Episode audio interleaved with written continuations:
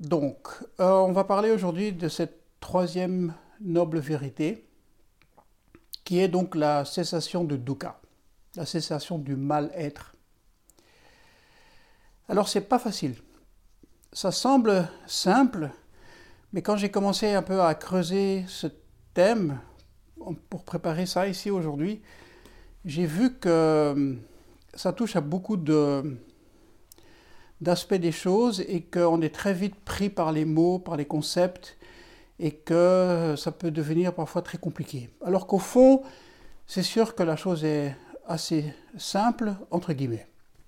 Donc voilà, c'est un, problème qui n'est pas, si facile à... Bah, j'espère que je vais pouvoir euh, vous mettre sur une piste pour euh, approfondir cette troisième noble vérité. Ben, on va commencer par lire les mots du Bouddha lui-même, que j'ai donc repris du, sutra dans le Samyutta Nikaya, euh, donc la, mise en route de, la roue du Dharma. Alors, la phrase c'est la suivante. Le Bouddha, il dit De plus, bhikkhu, hein, donc moine, de plus, bhikkhu, voici la noble vérité de la cessation du mal-être c'est la disparition complète et cessation de cette même appétence, son renoncement, le désintéressement à son égard, ainsi que la délivrance et le détachement par rapport à elle. Donc, appétence, hein, le mot, euh, désir, soif, euh, penchant, voilà. Donc, c'est la disparition la cessation, le renoncement de ce désir, le désintéressement par rapport à lui, la délivrance par rapport à lui, le détachement, etc. Voilà, donc ça c'est, le programme. Quand, je lis ça, en fait, on, reconnaît très fort, encore une fois, le Bouddha qui est un peu comme un thérapeute et qui voilà, je, parlais la semaine dernière, hein, c'est vraiment un, médecin.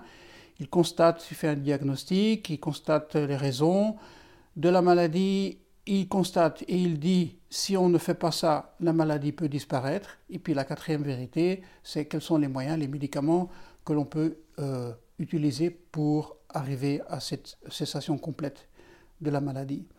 Donc, euh, quand je lisais là, ça me faisait aussi penser beaucoup à, à cette phrase un peu en résumé de la formule de la coproduction conditionnée qui dit, que vous connaissez, hein, euh, quand, ceci, euh, quand ceci est, cela est. Ceci apparaissant, cela apparaît. Quand ceci n'est pas, cela n'est pas. Donc il y a, et, ceci cessant, cela cesse.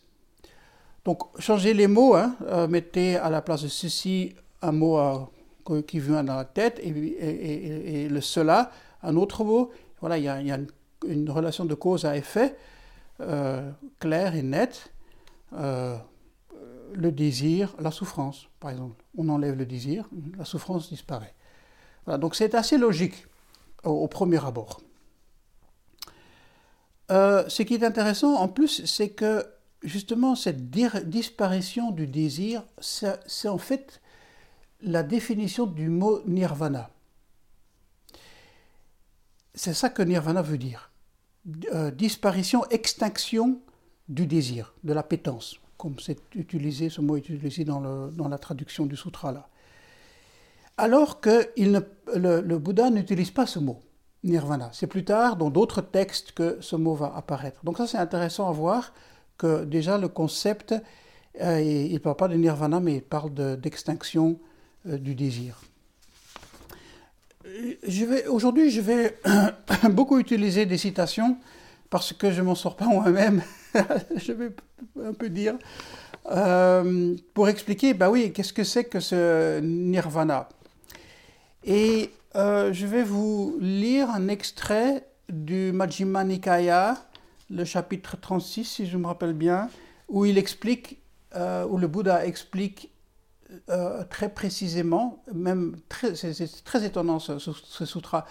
il explique comment est-ce qu'il en est arrivé à, à, rechercher la voie, comment il, a vécu avec plusieurs euh, gourous différents, et comment à un moment donné il les a tous quittés, qu'il a commencé à se renourrir, enfin tout, tout ça vous la connaissez. Et il explique sa nuit d'éveil. Et c'est vraiment important, enfin c'est vraiment euh, impressionnant de, relire ce texte. Et là, j'ai envie de vous lire parce que ça va peut-être nous mettre sur une piste concernant cette histoire du nirvana. Alors, le Bouddha, il dit, mon cœur, sachant cela, voyant cela. Alors, en fait, euh, le paragraphe suivant, c'est là où il explique que dans la deuxième phase de sa nuit d'éveil, il a compris, il a vu les quatre nobles vérités. Il a, il a eu cette intuition profonde de ces quatre nobles vérités. Alors, c'est là-dessus qu'il enchaîne et il dit Mon cœur, sachant cela, donc les quatre nobles vérités, voyant cela, fut libéré de l'impureté de la sensualité, libéré de l'impureté du devenir, libéré de l'impureté de l'ignorance. Avec la libération, il y eut la connaissance.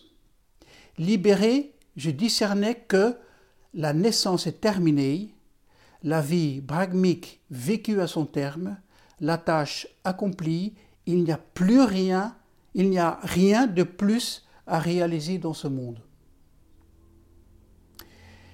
Il continue. Ceci fut la troisième connaissance, donc c'est la, troisième phase en fait, hein, la troisième connaissance à laquelle j'arrivais durant la troisième partie de la nuit. voilà. L'ignorance fut détruite, la connaissance surgit, l'obscurité fut détruite, la lumière surgit, comme cela arrive à celui qui est attentif, ardent et résolu.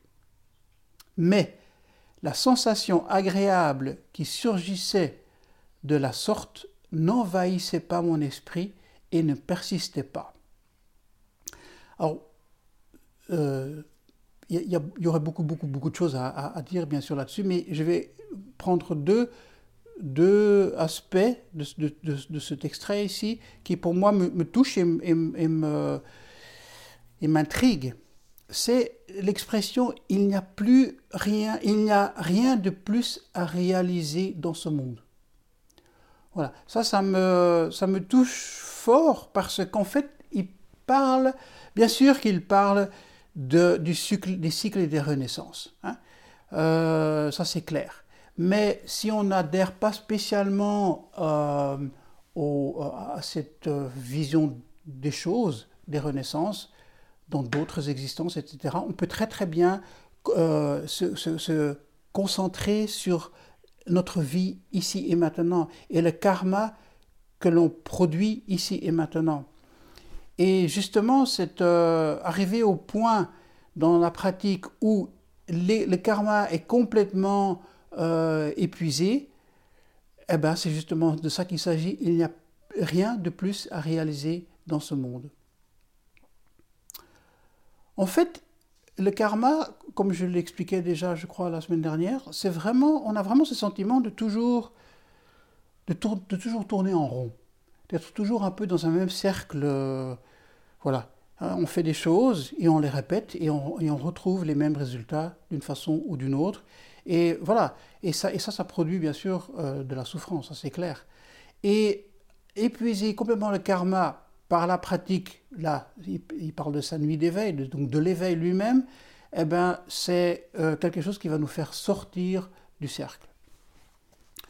Je vais interrompre deux secondes parce que je vois que ma, batterie va se, s'épuiser. Littéralement s'épuiser. Donc je vais mettre le charge. Ah, il est là. Ah là là. Ah ben voilà. Ok. Ok. Ok. Voilà.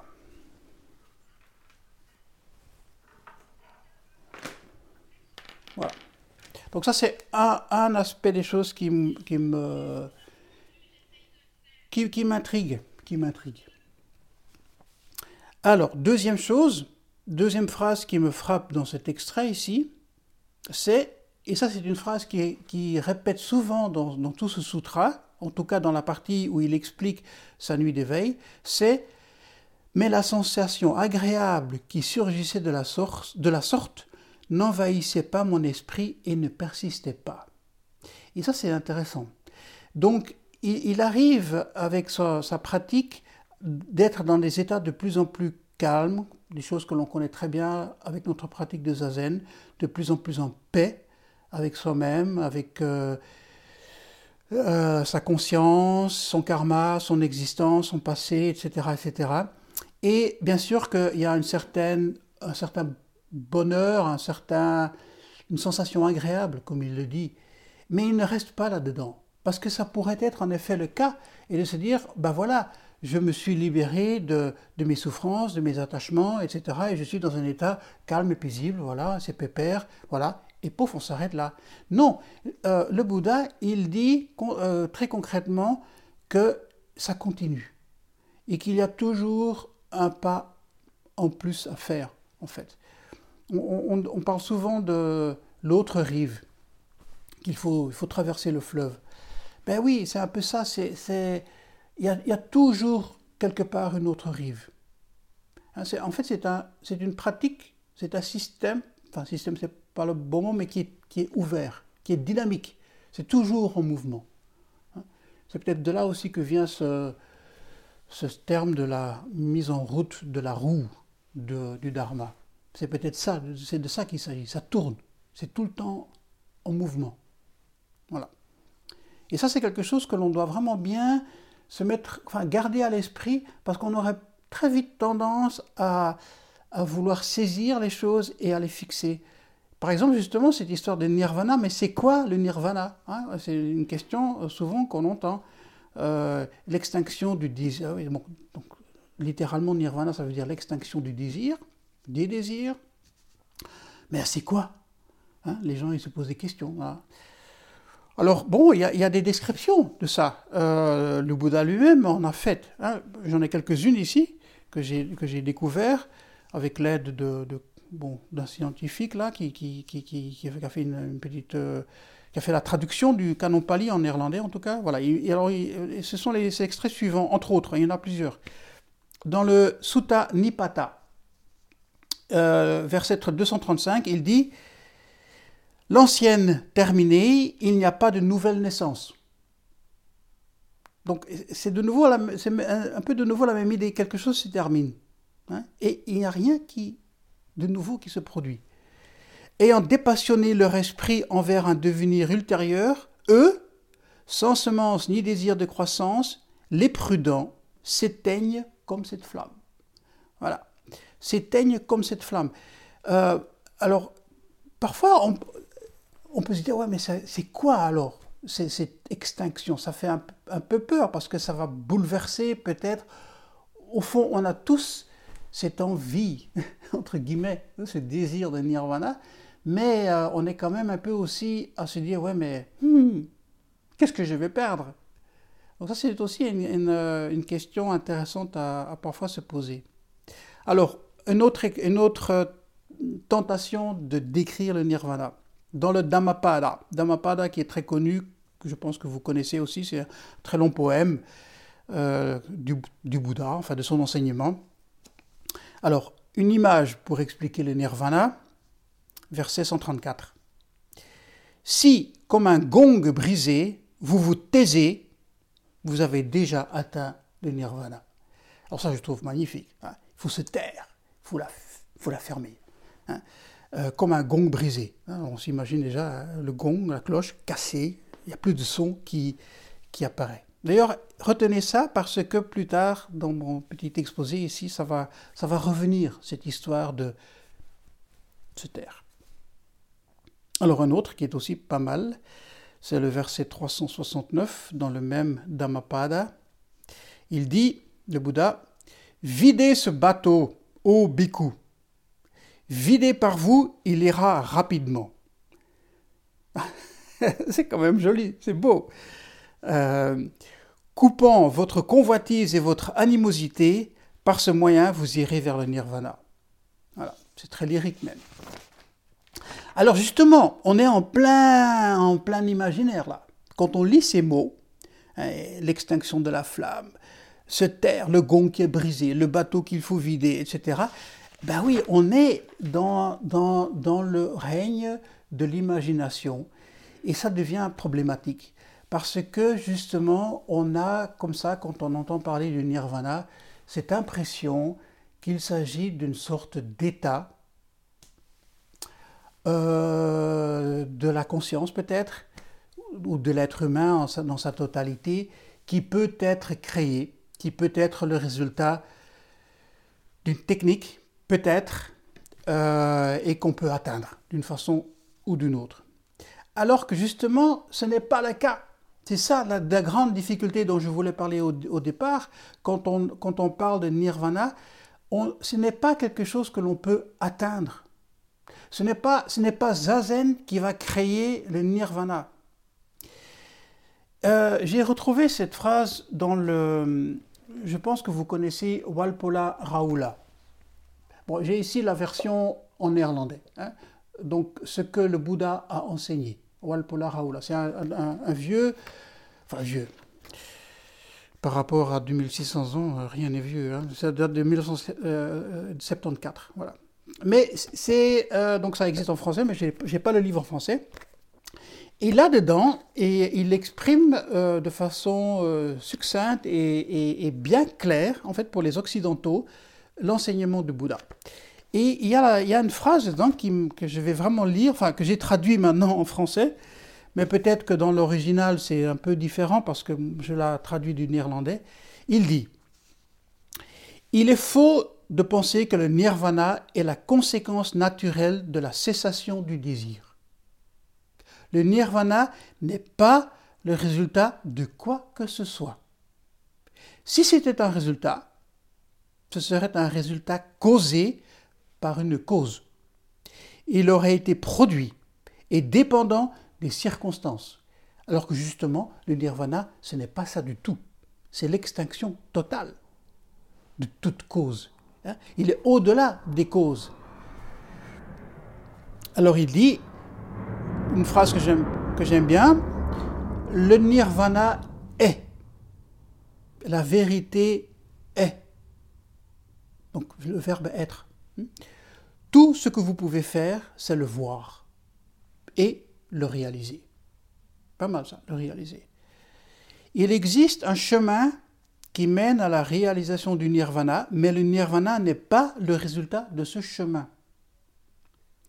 Vous pouvez atteindre une montagne par un chemin, mais la montagne n'est pas le résultat du chemin. Vous pouvez voir une lumière, mais la lumière n'est pas le résultat de vos yeux. Voilà, je trouve ça vraiment, euh, vraiment bien exprimé, en fait, euh, cette histoire de que le nirvana n'est pas quelque chose que l'on peut, comme ça, se dire, ok, je, mets deux, trois trucs en, route et euh, voilà. Alors, il y a quelque chose qui s'est passé, je ne sais pas très bien quoi, sur l'ordinateur, je sais pas. Vous me voyez encore? Oui, ça marche Non? Vous me voyez plus? Ah, ok, ah voilà, maintenant ça revient. Ouais, c'est bizarre. Il y, a, il y, a, eu comme ça tout d'un coup une sorte de mise en abîme de l'image dans l'image dans l'image.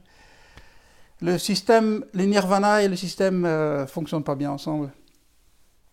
Alors, euh, où je veux en venir maintenant, c'est justement, euh, c'est un point intéressant, c'est la place que le nirvana a dans notre pratique. Et c'est là où il y a euh, une sorte d'évolution dans l'histoire du bouddhisme, de la façon dont ça a été transmis, entre ce qu'on appelle l'école du Theravada, donc l'ancienne école, et l'école du grand véhicule, le Mahayana. Là où dans l'école du Theravada, le nirvana est le but à atteindre, donc devenir un Bouddha, devenir un arat, quelqu'un qui est complètement détaché de ses désirs, de sa souffrance, de ses existences, qui sort du, cycle des renaissances, euh, qui est en fait un point de vue qu'on pourrait dire très à partir de l'individu, à partir du, soi. Hein. Bon, c'est pas négatif que je dis ça, mais c'est quand même une perspective à partir de voilà. Et le, Theravada est en effet une pratique très solitaire. Alors que dans le Mahayana, on pourrait presque dire que le nirvana, en fait, le nirvana, c'est la pratique. Et en fait, ce serait le point de départ pour faire autre chose, pour faire quelque chose, pas en plus, mais où l'accent en allant du Theravada au Mahayana, va se décaler. Là où, dans le Theravada, encore une fois, l'idéal, c'est de, de devenir un arat, dans le Mahayana et le Zen, donc, c'est l'idéal du Bodhisattva, qui, lui, il dit, je ne vais pas pouvoir devenir un Bouddha parfait, je ne vais pas pouvoir sortir des, des cycles des renaissances, et je vais justement utiliser cette faculté pour aider les autres, pour les aider à se libérer eux-mêmes. Et ça, c'est euh, un point quand même important dans l'évolution du, du, bouddhisme et de la pratique, comment ça va de l'un à l'autre. Voilà. Euh, donc, cela veut dire que le nirvana, en fait, on est dedans, sans le savoir. Et c'est quoi ce dedans dans lequel on est? Ben, C'est le samsara. On est vraiment dans le quotidien même, très concrètement, on est les deux pieds dans la merde. Excusez-moi de le dire comme ça, mais c'est comme ça. C'est, on est les deux, allez, dans la boue. On a les deux, bottes, on est dans la boue. Mais c'est pas grave. C'est à partir de là qu'on va travailler. Donc le samsara, c'est notre lieu de travail. C'est notre terrain sur lequel, le terreau sur lequel on va travailler. Et ça, c'est quand même la différence par rapport à la conception du nirvana tel que le Theravada le conçoit. Donc c'est ça la grande leçon du, enfin, la grande leçon du Mahayana. Euh, il n'y a pas un nirvana à désirer, il n'y a pas une extinction à désirer, mais c'est plutôt, il faut éteindre le désir. Voilà, c'est plutôt le, c'est c'est la chaussette, mais retournée à l'envers. Voilà. On pourrait l'expliquer comme ça. Le, Mahayana, le, Zen, c'est vraiment, comme dit Maître Dogen, être euh, confirmé par les milliers d'existences. C'est plus nous tout seuls qui recherchons le nirvana. C'est être dans la pratique et être euh, éclairé, être confirmé par les dix mille existences, je crois qu'il dit dans le Genjo Kohan. Donc il y a, une sorte de, de, sortir, d'une sortie de soi-même qui est intéressante dans notre pratique à nous. Voilà.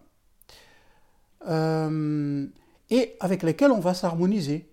Donc on va s'harmoniser complètement avec cette vie très quotidienne, très... Euh, voilà, euh, métro, boulot, enfin, tout, ce qu'on connaît, et on va travailler là-dedans. D'ailleurs, vous connaissez tous, je pense, cette célèbre phrase de Maître Joshu euh, avec son, disciple, son disciple qui est là et qui demande à, Maître Joshu ah, expliquez-moi au fond, mais quelle est l'essence de, la doctrine du Bouddha? Parce qu'il est dans cette soif de vouloir la connaître. Et Maître Joshu lui dit Est-ce que tu as mangé ton repas, ta soupe de riz Ah oui, oui, oui. Bah alors va laver ton bol. Donc c'est vraiment de ça qu'il s'agit. C'est aller laver son bol tout le temps.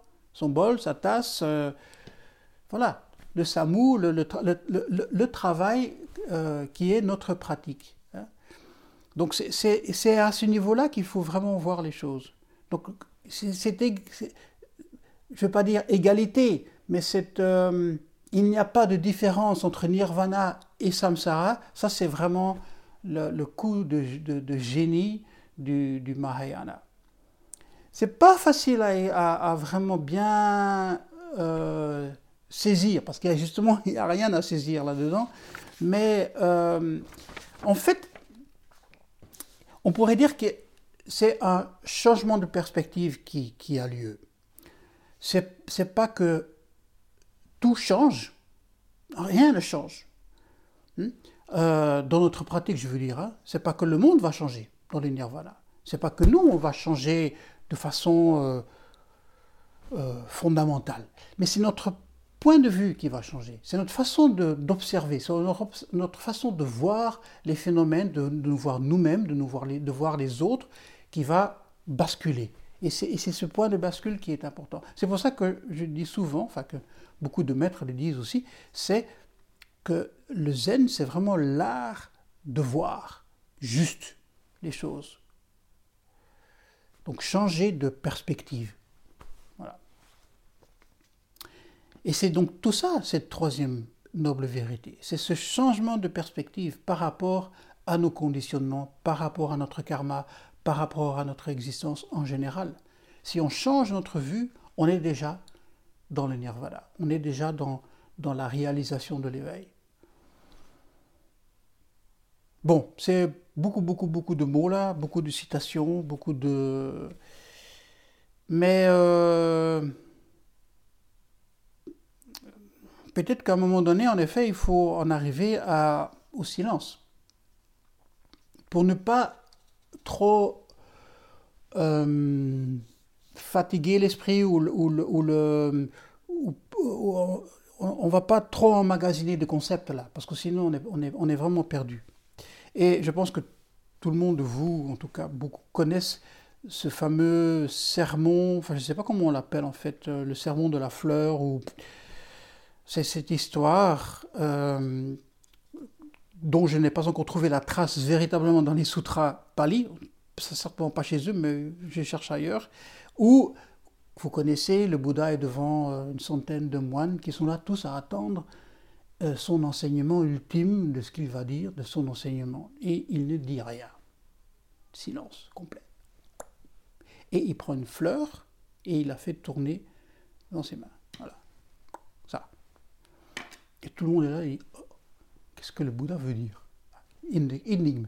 Gros, gros, gros truc là. C'est pas ce qu'il veut dire. Et il y en a un qui sourit parce qu'il a compris, parce qu'il est complètement en résonance avec le Bouddha. C'est donc Mahakasyapa. Et c'est là-dessus que le Bouddha va quand même utiliser quelques mots. Il va dire euh, l'œil du trésor de la vraie loi. Euh, j'avais en possession l'œil du trésor de la vraie loi. Maintenant, il est transmis à Mahakasyapa.